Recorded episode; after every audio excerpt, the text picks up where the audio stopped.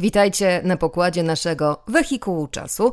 Nazywam się Katarzyna Borowiecka i będę dziś Waszą przewodniczką.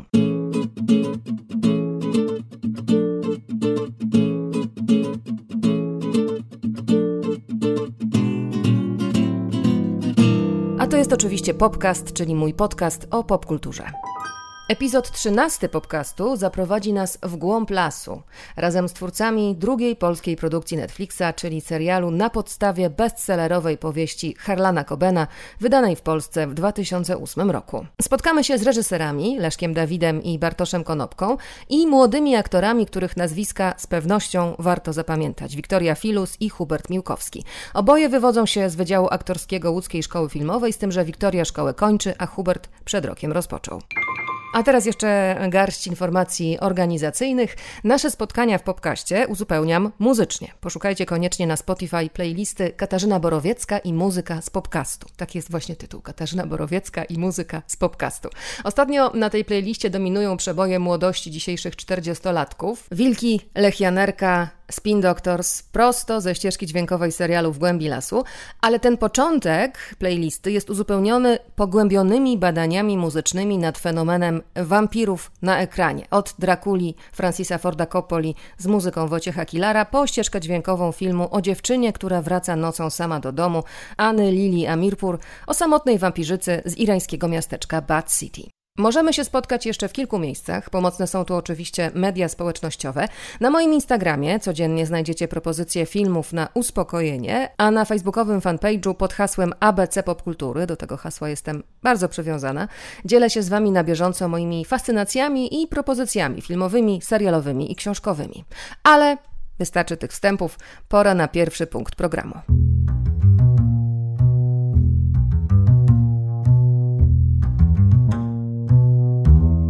Zaczynamy jak zwykle, to wprawdzie nie tak stara, ale całkiem porządna tradycja podcastowa, od podsumowania moich ekranowych i książkowych faworytów ostatnich tygodni. Marcella Backland. It's Marcella, but yeah. Marcella po paru latach wraca do pracy jako detektyw londyńskiej policji. W mieście pojawił się seryjny morderca, który kopiuje sprawcę ujętego przez nią kilka lat wcześniej. Marcella jest świetna w robocie, nieco gorzej wiedzie jej się w życiu rodzinnym. Mąż odchodzi, dzieci uczą się w szkole z internatem, a ona sama nie jest w stanie zapanować nad zdarzającymi się coraz częściej dziurami w pamięci, godzinami bez świadomości. Tak zaczyna się historia rozpisana już na trzy sezony. Ten trzeci dostępny jest od 14 czerwca.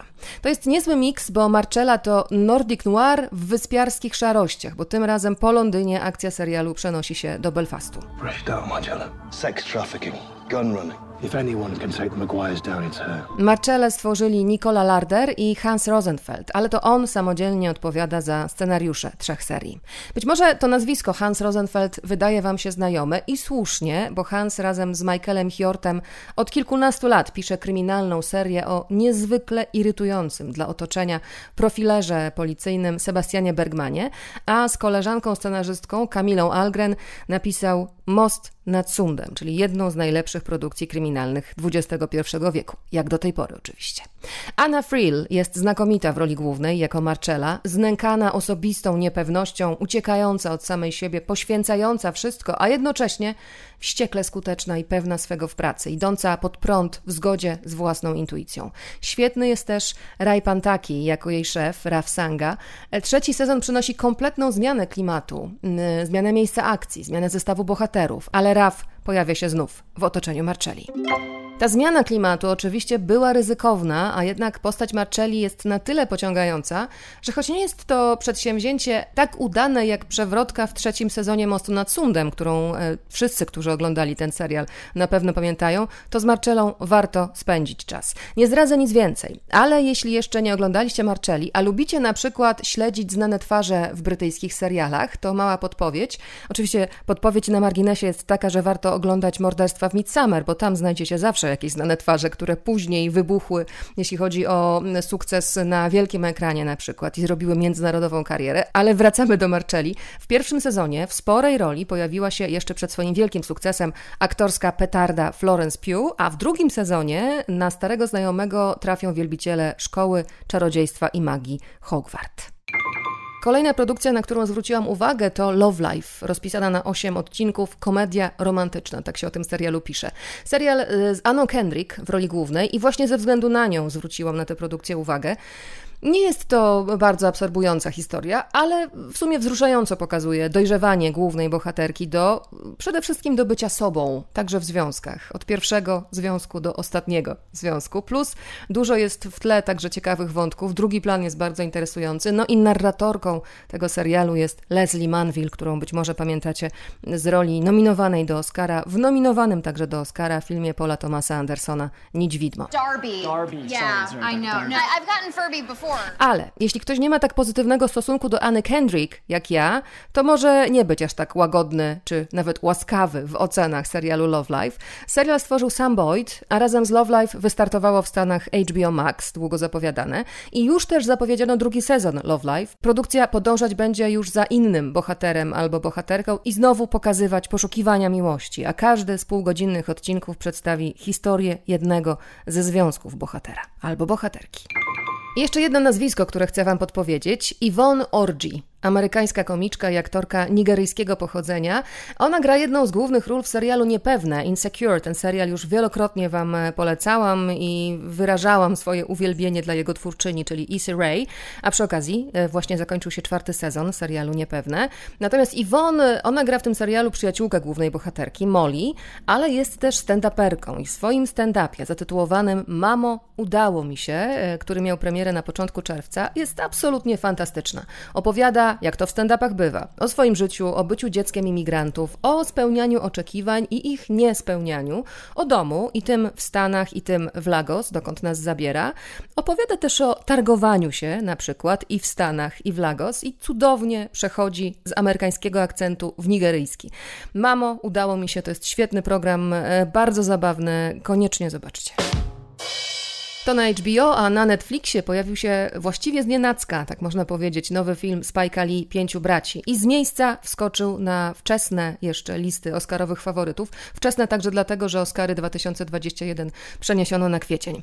Zwłaszcza teraz, w kontekście wydarzeń w Stanach, warto na ten film e, zwrócić uwagę, warto go zobaczyć. Podobnie jak również dostępny na Netflixie Black Clansman Spike'a Lee, nagrodzony Oscarem za scenariusz. A przy okazji, gdybyście chcieli trochę pogłębić i poszerzyć swój ogląd wydarzeń w Stanach, to bardzo dużo ciekawych dokumentów można znaleźć na platformach streamingowych. Jest 13 poprawka Ava DuVernay, jest LA 92, a na stronie ninateka.pl bardzo dobry film dokumentalny Nie jestem twoim murzynem. Serdecznie polecam. Black GI, is it fair to serve more than the white Americans that sent you here?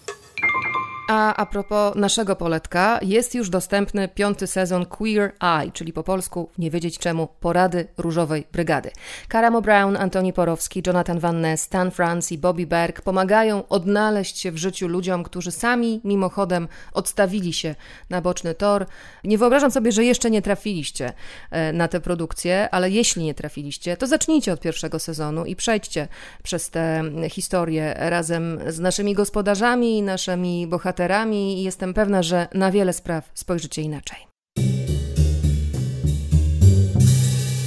A teraz półka z książkami. Z książek ostatnio bardzo mnie wciągnął Król Darknetu Polowanie na genialnego cyberprzestępcę Nicka Biltona. Na okładce jest rekomendacja o treści bestseller New York Timesa. W moim przypadku nie zawsze to oznacza satysfakcjonującą lekturę, ale jeśli chodzi o tę książkę, to jest strzał w dziesiątkę. Napisana jak pasjonująca powieść awanturnicza, pieczołowicie udokumentowana historia założenia platformy Silk Road w Darknecie. Na tej platformie można było kupić właściwie wszystko, co nielegalne, od narkotyków poczynając przez broń na organach e, kończąc. Z jednej strony jest tu bohaterem straszny pirat Roberts, czyli założyciel tej strony, dwudziestokilkuletni teksańczyk Ross Albrecht, a z drugiej strony przygotowujące się do abordażu zjednoczone siły kilku państwowych agencji śledczych. Nie oderwiecie się od tej lektury, e, jestem o tym przekonana. Jak mawiał jeden z moich kolegów, oczy same szukają następnej strony. Trudno też będzie się oderwać od kapitana Bzyka. Ernesto González, twórca, tutaj z przymrużeniem oka podszedł do żbikowej tradycji komiksowej, przy okazji reagując na zmieniające się w marcu tego roku okoliczności naszego życia. Jest to bardzo smakowite, choć to nie jest komiks, to jest zestaw okładek, ale wiele mówiących. Warto też bliżej zapoznać się z Katią Klengel, której komiks Słuchajcie dziewczyny jest już dostępny po polsku. I to znowu jest rzecz, którą warto, żeby przeczytały nie tylko dziewczyny, bo dzięki tej serii historyjek o dojrzewaniu można dotknąć doświadczenia innego niż to nasze własne. Tak jak Spike Lee otwiera przed nami świat inny niż biały, a Queer Eye otwierają przed nami świat nieheterocentryczny. Otwierajmy oczy, słuchajmy, czytajmy, poszerzajmy perspektywę. A z Katią Klengel, autorką komiksu Słuchajcie dziewczyny, spotkamy się wkrótce w Popkaście.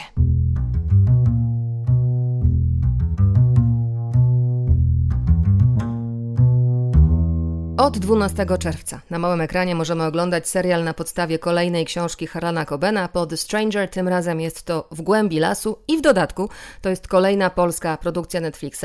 Być może nawet już zdążyliście obejrzeć ten serial, bo przez e, kilka dobrych dni utrzymywał się na pierwszym miejscu oglądalności w Polsce. Scenariusz napisali Agata Malesińska i Wojtek Miłoszewski. Producentką serialu jest Anna Nagler, a wyreżyserowali go Leszek Dawid i Bartosz Konopka. Opowiedz, jak to było wszystko.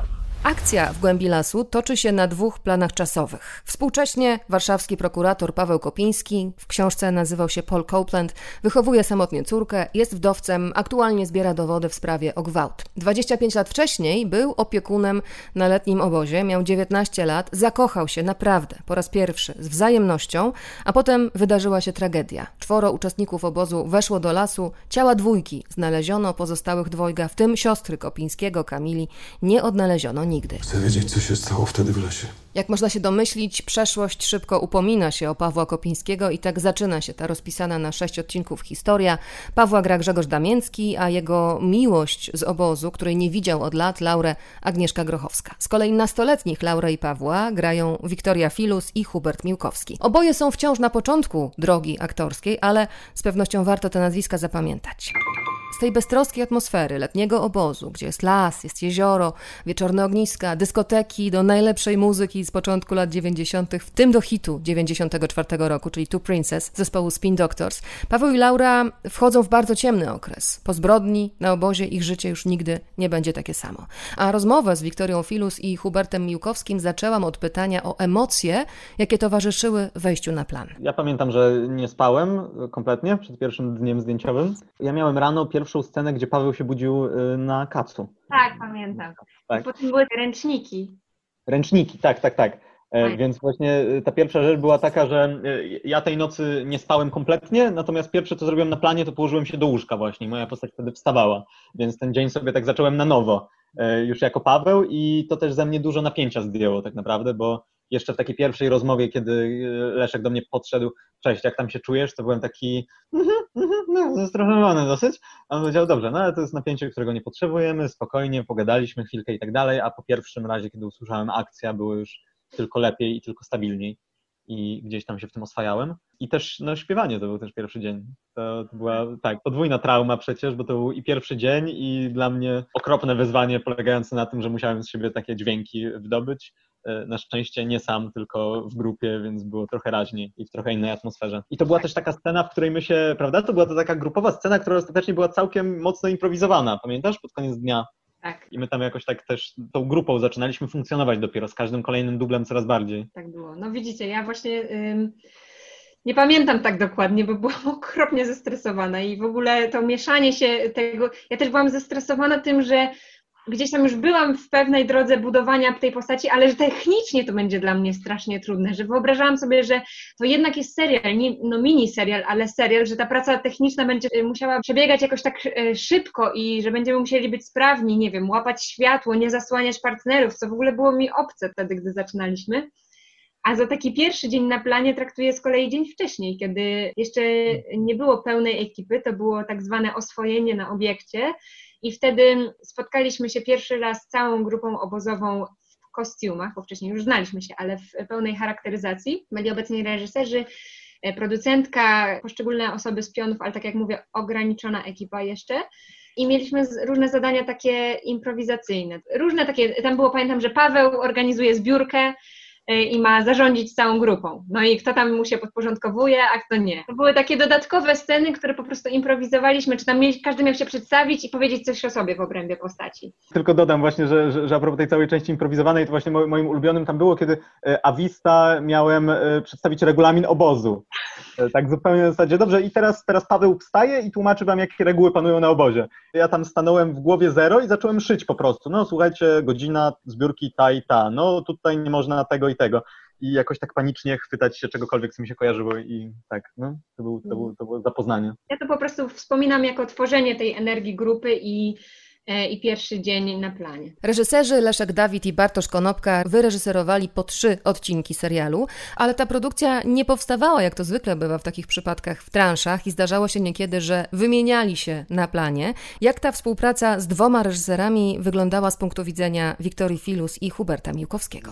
Z Bartkiem i, Leszkiem jest taka historia, że oni mając dwa kompletnie odrębne, by się wydawało, style realizowania sceny, byli przez cały czas w jakiejś takiej... Dziwnej symbiozie na planie.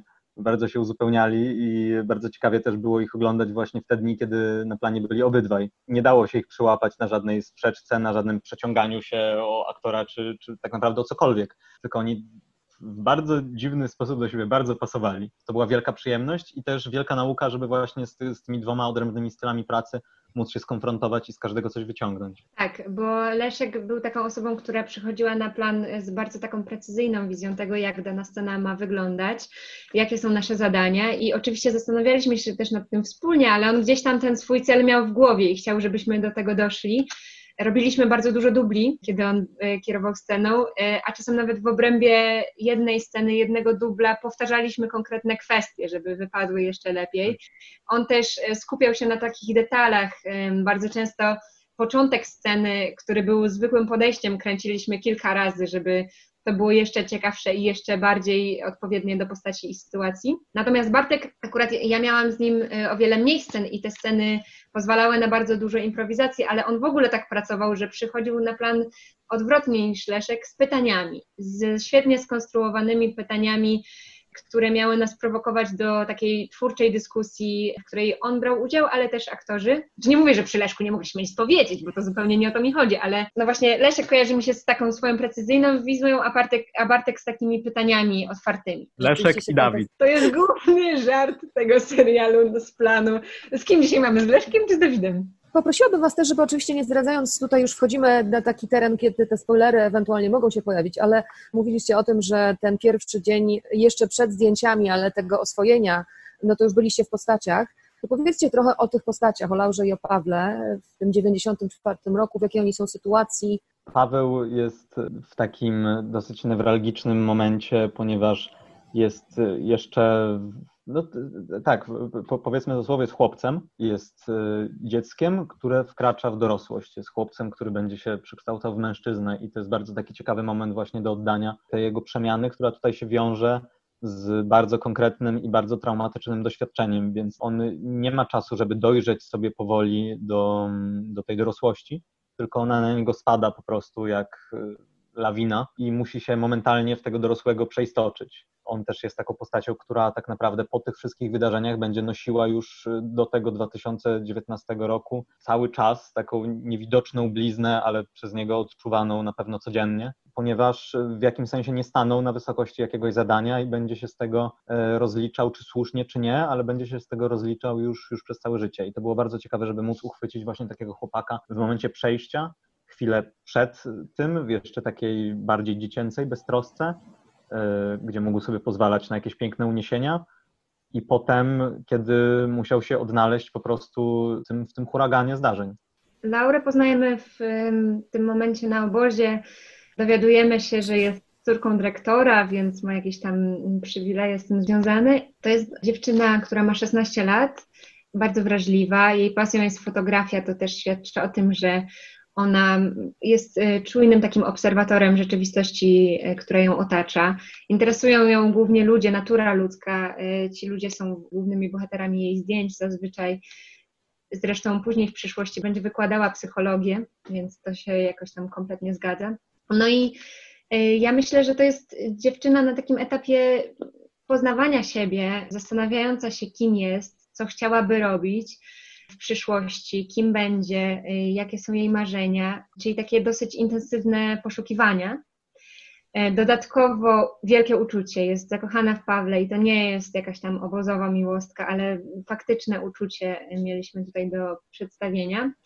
No i właśnie tak jak Hubert powiedział, y, w tym momencie poszukiwań, takim pięknym rozwijaniu skrzydeł, nagle ktoś po prostu je podcina, pewne traumatyczne wydarzenia mają miejsce i, i jakoś sobie musi poradzić z tym i, i tutaj wykazuje się taką ogromną siłą i później też w przyszłości myślę, że że to jest właśnie kobieta, która chce być silna i faktycznie y, tą siłę w sobie pielęgnuje. Dla tych z Was, którzy są mniej więcej w wieku bohaterów i pamiętają lato 94, będzie to bardzo sensualna podróż sentymentalna. To jest ten nasz wehikuł czasu dzisiejszy, bo dzięki znakomitym zdjęciom Pawła Flisa, dzięki świetnej scenografii Darii Dwornik i kostiumom Katarzyny Lewińskiej, naprawdę można sobie przypomnieć, jak to było. I pomaga też w tym oczywiście muzyka. Ja, odkąd obejrzałam serial W głębi lasu, nie przestaję słuchać Lecha Janerki. Wróciłam też po wielu, wielu latach do pierwszej płyty zespołu Wilki, na której Robert Gawliński śpiewał nie tylko Son of the Blue Sky, ale także Eli Lama Sabachtani. A dla moich młodych rozmówców to spotkanie z latami 90. było spotkaniem z prehistorią, bo oboje urodzili się w latach 90. No a jeśli chodzi o ich pierwsze spotkanie, to mimo, że łączy ich łódzka szkoła filmowa, to dzieli ich kilka lat studiów, więc spotkali się po raz pierwszy na castingu. Wtedy wiedziałam, że będę grała Laurę, już przeszłam tę euforię, zaczęłam czytać scenariusz, przeczytałam książkę i jakąś tam moja, moja wiedza już była większa na temat tego, co tutaj będzie się działo. Tymczasem e, Pawła dalej szukaliśmy, no i e, trafił na casting Hubert. To były jakieś takie poranne godziny w sobotę, tak? Tak, tak. No i my byliśmy tacy bardzo nierozgrzani i, i widać było, że tutaj kibicują reżyserzy Hubertowi i coś chcieliśmy zrobić takiego, Bartek wymyślił, żeby się przebiec po budynku i to żeśmy zrobili. Ojejku. To zrobiliśmy przebieżkę po budynku, w którym pracowali ludzie i my biegaliśmy po schodach, krzyczeliśmy, tak żeby się rozgrzać, na co potem nam bardzo dosadnie i słusznie zwróciła uwagę pani... pani mm, Papierka. Papierka, dokładnie. Pani, pani, tego budynku. Co wy tutaj tak. robicie? Tutaj ludzie pracują, a wy się wygłupiacie, krzyczycie. Ale dzięki temu faktycznie ten casting y, poszedł nam lepiej i y, mogliśmy jakąś taką właśnie lekkość sobie znaleźć taką nastoletnią i tak, tam ten kontakt. Zgrani, przerażeni do, tak. tak, tym, że ktoś nas krzyczał i tak naprawdę no, a, a wista od wejścia już, już mogliśmy wchodzić w tę sytuację, w której była ta scena do rozegrania i tam się... Czuliście tak. się jak te dzieciaki, którym rzeczywiście ktoś może zwrócić uwagę, y, bo jeszcze są w takim wieku, że, że wszystkim się wydaje, że wiedzą lepiej. Tak, i na szczęście potem mogliśmy się czuć też jak dzieci na planie kilka razy, więc to było właśnie takie wracające uczucie, które było wspaniałe. Które części garderoby sprawiły, że poczuliście się też w roli w tych latach 90? Ja miałam takie buty, które były oryginalne od jednej z pani, od kostiumów, znaczy pani, no to oczywiście są nasze koleżanki, ale żeby nie mówić dziewczyna, użyłam słowa pani, które ona dostała od cioci jakiejś paczką zupełnie, y, zupełnym jakimś szczęściem i je zachowała. To były białe bodajże ribuki. I one towarzyszyły mi na planie i były taką oryginalnym akcentem. Ale też chciałam powiedzieć przy okazji, że dużo y, znaczyły dla mnie te ciemne stroje, czarne sukienki Laury. To pomogło mi stworzyć jakiś taki grunge'owy styl tej dziewczyny. Ja zresztą byłem pod ogromnym urokiem tego, jak, jak się tam ubieraliśmy, więc potem zawinąłem ze sobą dużą część garderoby e, z planu, z planu do domu. Oczywiście było to skonsultowane, nie było to nielegalne, pozdrawiam serdecznie. E, natomiast, natomiast tym tak, tym elementem garderoby, który sprawił, że że jakoś tak się poczułem najbardziej inaczej, to były spodnie, dlatego że miałem takie e, raz sztruksy, raz jeansy, najczęściej jeansy, e, które były za szerokie na mnie, e, za duże, musiałem je podwijać, musiałem je mocno ściskać paskiem, żeby jakoś się na mnie trzymały i one były rzeczywiście takim obcym elementem na moim ciele, który przypominał mi, że jesteśmy troszeczkę gdzie indziej. Ja się tak normalnie nie ubierałem. Zresztą bardzo bym chciał takie spodnie zdobyć i muszę to w końcu zrobić, bo tęsknię za tym uczuciem czasem. E, rzeczywiście to nie była jakaś część mojej garderoby wcześniej i tak, te jeansy mnie tak ustawiały. Kiedy rozmawialiśmy, Hubert miał na sobie bluzę Pawła Kopińskiego z serialu. Hubert Miłkowski, Wiktoria Filus to z pewnością odkrycia tej produkcji. Warto też tu wspomnieć przy okazji nazwisko reżyserki obsady, Nadi Lebik. A na ekranie zobaczyć można także Ewę Skibińską, Jacka Komana, Cezarego Pazurę, Izabelę Dąbrowską, Arkadiusza Jakubika czy Dorotę Kolak. Reżyserów Leszka Dawida i Bartosza Konopki nie trzeba chyba specjalnie przedstawiać. Obaj zaczynali od dokumentów. Bartosz Konopka był nominowany, jak zapewne pamiętacie, do Oscara za słynnego Królika po berlińsku, a potem zaczęli projekty fabularne. Leszek Dawid zrealizował Ki z Romą Gosiorowską i historię paktofoniki i magika w filmie Jesteś Bogiem, a w przyszłym roku na ekrany ma wejść jego film Broad Peak, czyli historia himalaisty Macieja Berbeki. Z kolei Bartosz Konopka zadebiutował fabularnie świetnym Lękiem Wysokości. To była historia historia trudnej relacji syna z chorym psychicznie ojcem, ale też pozostaje Bartosz cały czas wierny dokumentowi. Obaj angażują się także w seriale. Pakt, Nielegalni to w przypadku Leszka Dawida, Bez tajemnic i pod powierzchnią między innymi to w przypadku Bartosza Konopki.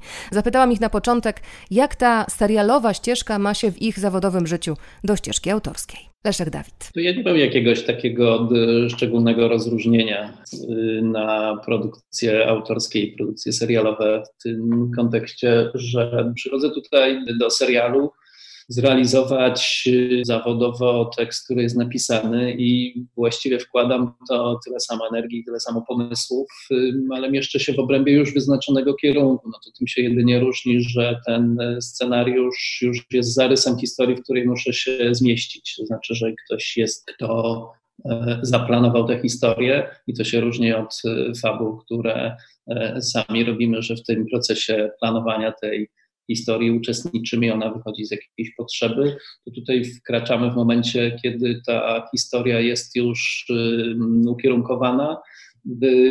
Więc czyta się taki tekst i się myśli, ok, mam coś do powiedzenia w tej, w tej sprawie i się wchodzi właściwie na tej samej zasadzie i na takim samym y, polu zaangażowania, dając siebie wszelakie pomysły, y, które są adekwatne do, do, do takiej historii, więc tym sensie zawodowo się człowiek spełnia kompletnie i też duża swoboda, którą dostajemy od y, stacji, od Netflixa, pomaga po prostu myśleć o tym, w taki sposób dość odważny, to znaczy, że nie jesteśmy ograniczeni tym, że to ma być tak albo tak sformatowane, po prostu, że ma być y, dobrze opowiedziane. To jest na tyle pojemne słowo i na tyle otwiera nas i uruchamia, więc y, ja z całą przyjemnością się po prostu angażuję w takim wymiarze, w jakim zwykłym byłem to robić. Bartosz Konopka. Ja tak sobie myślę, że jasno, że całe życie e, marzyłem o tym i myślałem o tym, że kino to, to jest super autorska wypowiedź. Zawsze zależało mi na szukaniu jakiegoś oryginalnego języka, oryginalnego spojrzenia, podejścia. To było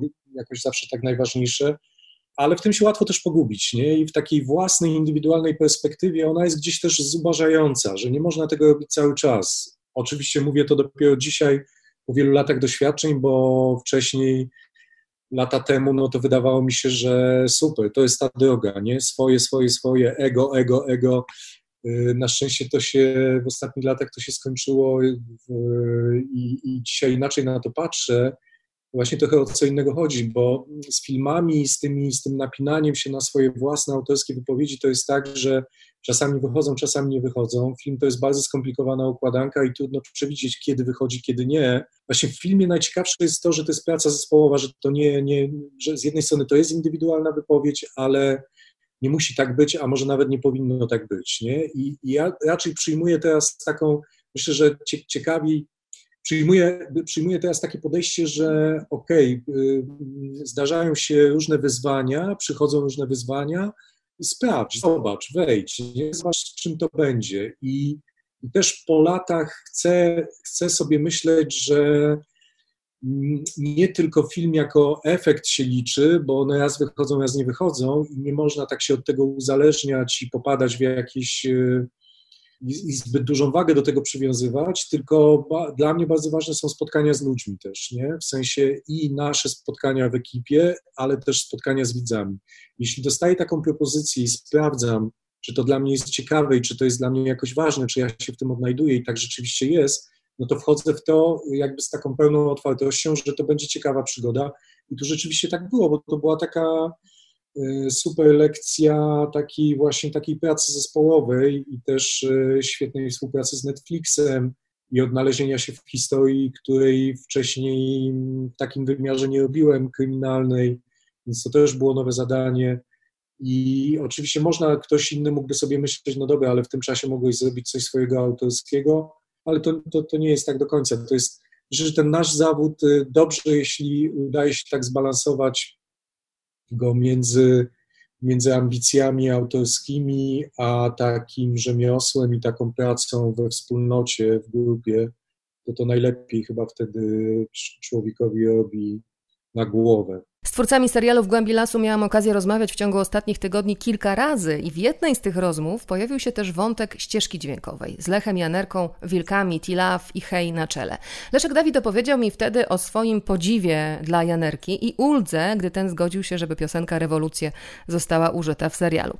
Podczas naszej rozmowy, tej, do której Was dzisiaj zapraszam, zapytałam też o współpracę na planie z tymi, którzy bardzo mocno przyczynili się do stworzenia tej ciekawej atmosfery serialu, odtworzenia tych wspomnień z lat 90. Także prawie czujemy jako widzowie zapach lasu, ogniska i smak przesłodzonej oranżady. Scenografię serialu stworzyła, a niekiedy także zbudowała Daria Dwornik, a autorem zdjęć znakomitych jest Paweł Flis. Mówi Leszek Dawid. Wczoraj zrobiłem wyznanie a propos Lecha Janerki, Lecha Janerkę. Dzisiaj mogę zrobić kolejne wyznanie. wyznanie. Uwielbiam Pawła Flisa. Jego wrażliwość, jego sposób y, myślenia o obrazie jest po prostu super kreatywny i strasznie rozwijający. Znaczy, człowiek jest ciągle wystawiony na jakąś, na jakąś stymulację z jego strony, ponieważ ma szereg pomysłów, e, nie zadawala się pierwszym lepszym, szuka kopie w głąb i to jest strasznie stymulująca praca. Bardzo lubię ten rodzaj myślenia, który Paweł wnosi czyta tekst zawsze po swojemu i zawsze mnie to zaskakuje, że ma jakieś wnioski, które są inne niż moje po przeczytaniu jakiejś sceny. Na początku mnie to zastanawia, jak możemy inaczej przeczytać to, a potem nagle się okazuje, że to wzbogaca całość jeszcze takiego myślenia e, o wizualność tego, która tak naprawdę nie idzie w kontrze, tylko pogłębia jeszcze to wszystko. Więc y, mówię jakoś tak, nie wiem, dość ogólnie i jak słyszę się, to nie są odpowiednie słowa, które powinienem użyć, ale chodzi mi o to, że Paweł wynosi coś y, absolutnie istotnego do całego pomysłu wizualnego filmu, żeby zinterpretować szczególnie rozróżnienie między tymi dwoma czasami, szczególnie tę estetyczną część 94 roku, gdzie przynosimy całą jakąś e, beztroskę i, i radość tamtego czasu. I y, szukaliśmy i mieliśmy na to duże przyzwolenie e, i dużo swobody, żeby szukać jakichś nieoczywistych kadrów, żeby szukać jakiejś po prostu poetyki w tym opowiadaniu, która jest poza, stricte poza narracją, tylko jest jakimś taką i, i ekspresją samą w sobie po to, żeby wzmocnić, wzmocnić ten czas młodości, beztroski. Więc ta współpraca z Pawłem, a na późniejszym etapie także współpraca z Darią,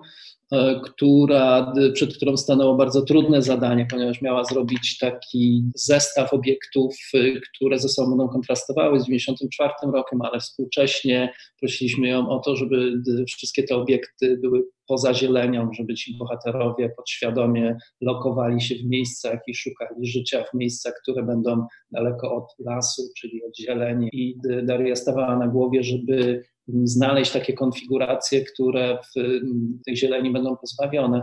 I to się gdzieś y, i udawało i myślę, że podświadomie się przenosi kontrast, także przez takie drobne zabiegi, nad którymi Daria i Paweł panowali.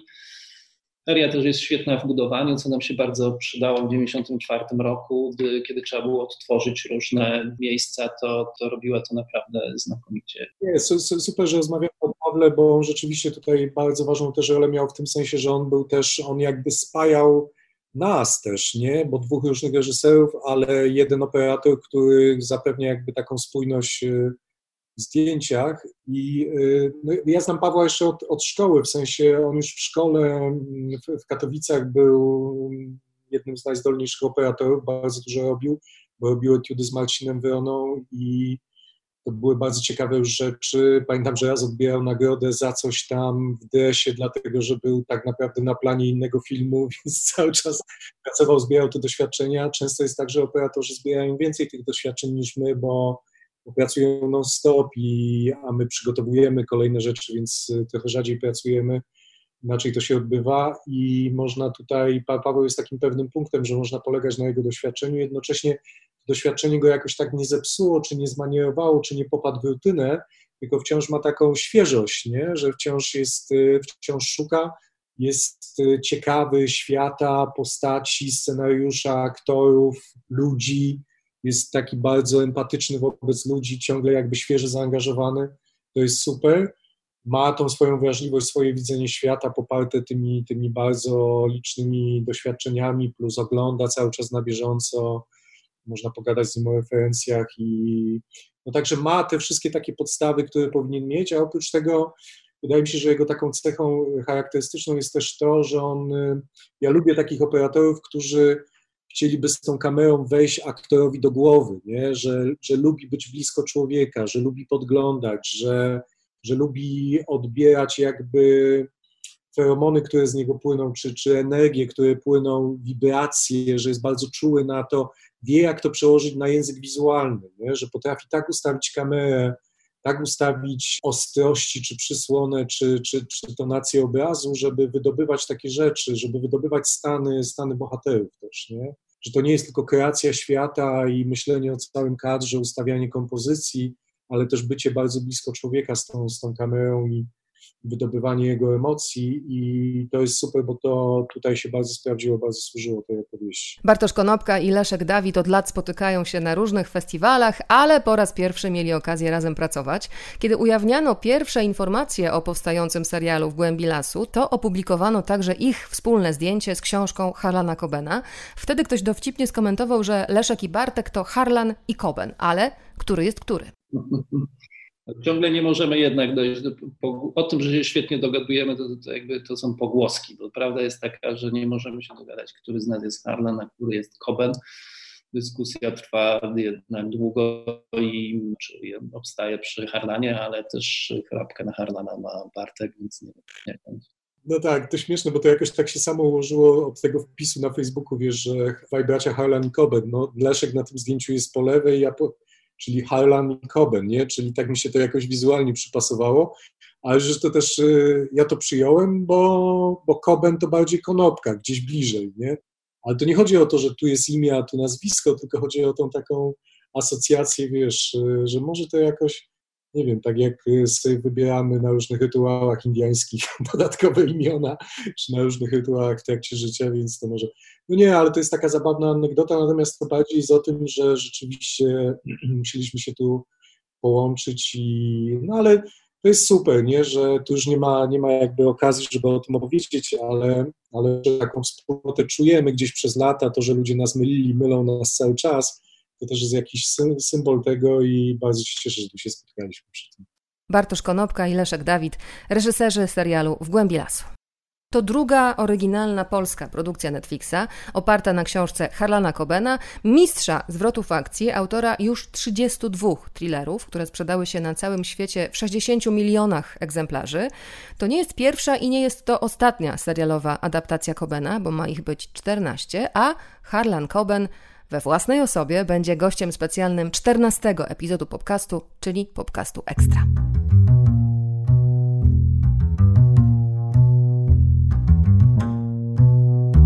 Na dziś to już wszystko, jeśli chodzi o serial W głębi lasu, ale w lesie jeszcze przez moment zostańmy, bo poczułam natchnienie. Tajemnice lasu, Into the Woods, musical Stevena Sondheima i Jamesa Lapina, który święcił triumfy na różnych scenach od premiery na Broadwayu w 1986 roku, a w 2014 na ekran przeniósł go Rob Marshall. You wish to have curse? Historia jest tu spleciona z kilku znanych baśniowych motywów wziętych z Grimmów i z Perota, ale w przeciwieństwie do baśni, która zapewnia nas niezmiennie, że żyli długo i szczęśliwie, to musical Tajemnice Lasu odsłania przed nami dalsze losy, Kopciuszka czy Czerwonego Kapturka, a wszystko to daje pole do opowieści o dorastaniu, o rodzicielstwie, o odpowiedzialności i o poszukiwaniu spełnienia. Zaskakująca jest w morałach ta historia, morałach ta liczba mnoga ze względu na mnogość baśni oczywiście, ale też jest podszyta mocno wyczuwalną nieprzewidywalnym lękiem związanym z kryzysem AIDS, który zbierał ogromne żniwo w latach 80., bywają też tajemnice lasu interpretowane jako metafora tej sytuacji. W filmie z 2014 roku w obsadzie znaleźli się Emily Blunt, Anna Kendrick, po raz drugi dzisiaj wspominana, Chris Pine, James Corden, Johnny Depp i Meryl Streep po raz pierwszy w roli wiedźmy, to wtedy promując tajemnicę lasu wspominała żartobliwie w wywiadach, że kiedy tylko skończyła 40 lat, zaproponowano jej od razu rolę czarownic w trzech różnych filmach. No ale zdecydowała się dopiero po latach na tę właśnie niby czarny charakter, ale to ona, nie będąc miłą, nie nadskakując nikomu, zawsze jest szczera, zawsze mówi prawdę, prosto w oczy. Wiedźmy są najlepsze. Zanim się dziś pożegnamy, zwierzę Wam się jeszcze z tego, na co najbardziej czekam w najbliższych tygodniach. Doom Patrol, serial superbohaterski, ale nie do końca taki, jak się spodziewacie. Ci bohaterowie mm, oczywiście są wywiedzieni z komiksu, z komiksu, którego scenariusz stworzył mistrz Grant Morrison, a drugi sezon Doom Patrol tuż, tuż. Is that my skirt? Oh, yeah, this. It's very breathy on the bits. Nice to see nothing's changed. Nadlatują także pod koniec lipca zupełnie inni superbohaterowie, ale też nie nietypowi. Mówię o Umbrella Academy. W tym czasie, który pozostał do premiery drugiego sezonu, warto sięgnąć po komiksy Gerarda Way i Gabriela Ba. Są już dostępne po polsku, dwa tomy. No i wielki finał niemieckiego serialu Dark, to już 26 czerwca. Historia bardzo mocno spleciona i to w sposób bardzo wyrafinowany i to jest kolejny wehikuł czasu dzisiaj, a ostateczny zwiastun trzeciego sezonu Dark bardzo podkręcił mój apetyt. A na razie z zaciekawieniem oglądam serial Mogę Cię zniszczyć, I May Destroy You, stworzony przez Michaela Coel, mocny, poruszający. Kiedy się skończy, to pewnie wrócimy do niego w podcaście. I bardzo jestem też ciekawa, jak będzie się rozwijała sytuacja na planach filmowych, zwłaszcza po tym, jak Keanu Reeves nie mógł się nachwalić napisanego przez Lanę Wachowski scenariusza czwartej odsłony Matrixa. Na dziś to już wszystko. Następne nasze spotkanie nastąpi bardzo szybko i jego gościem honorowym będzie Harlan Coben. A ja jestem na Instagramie, jestem na Facebooku, szukajcie tam mojego nazwiska albo szukajcie hasła ABC Popkultury. Codziennie świeże porcje rekomendacji filmowych, serialowych, książkowych, komiksowych i nie tylko.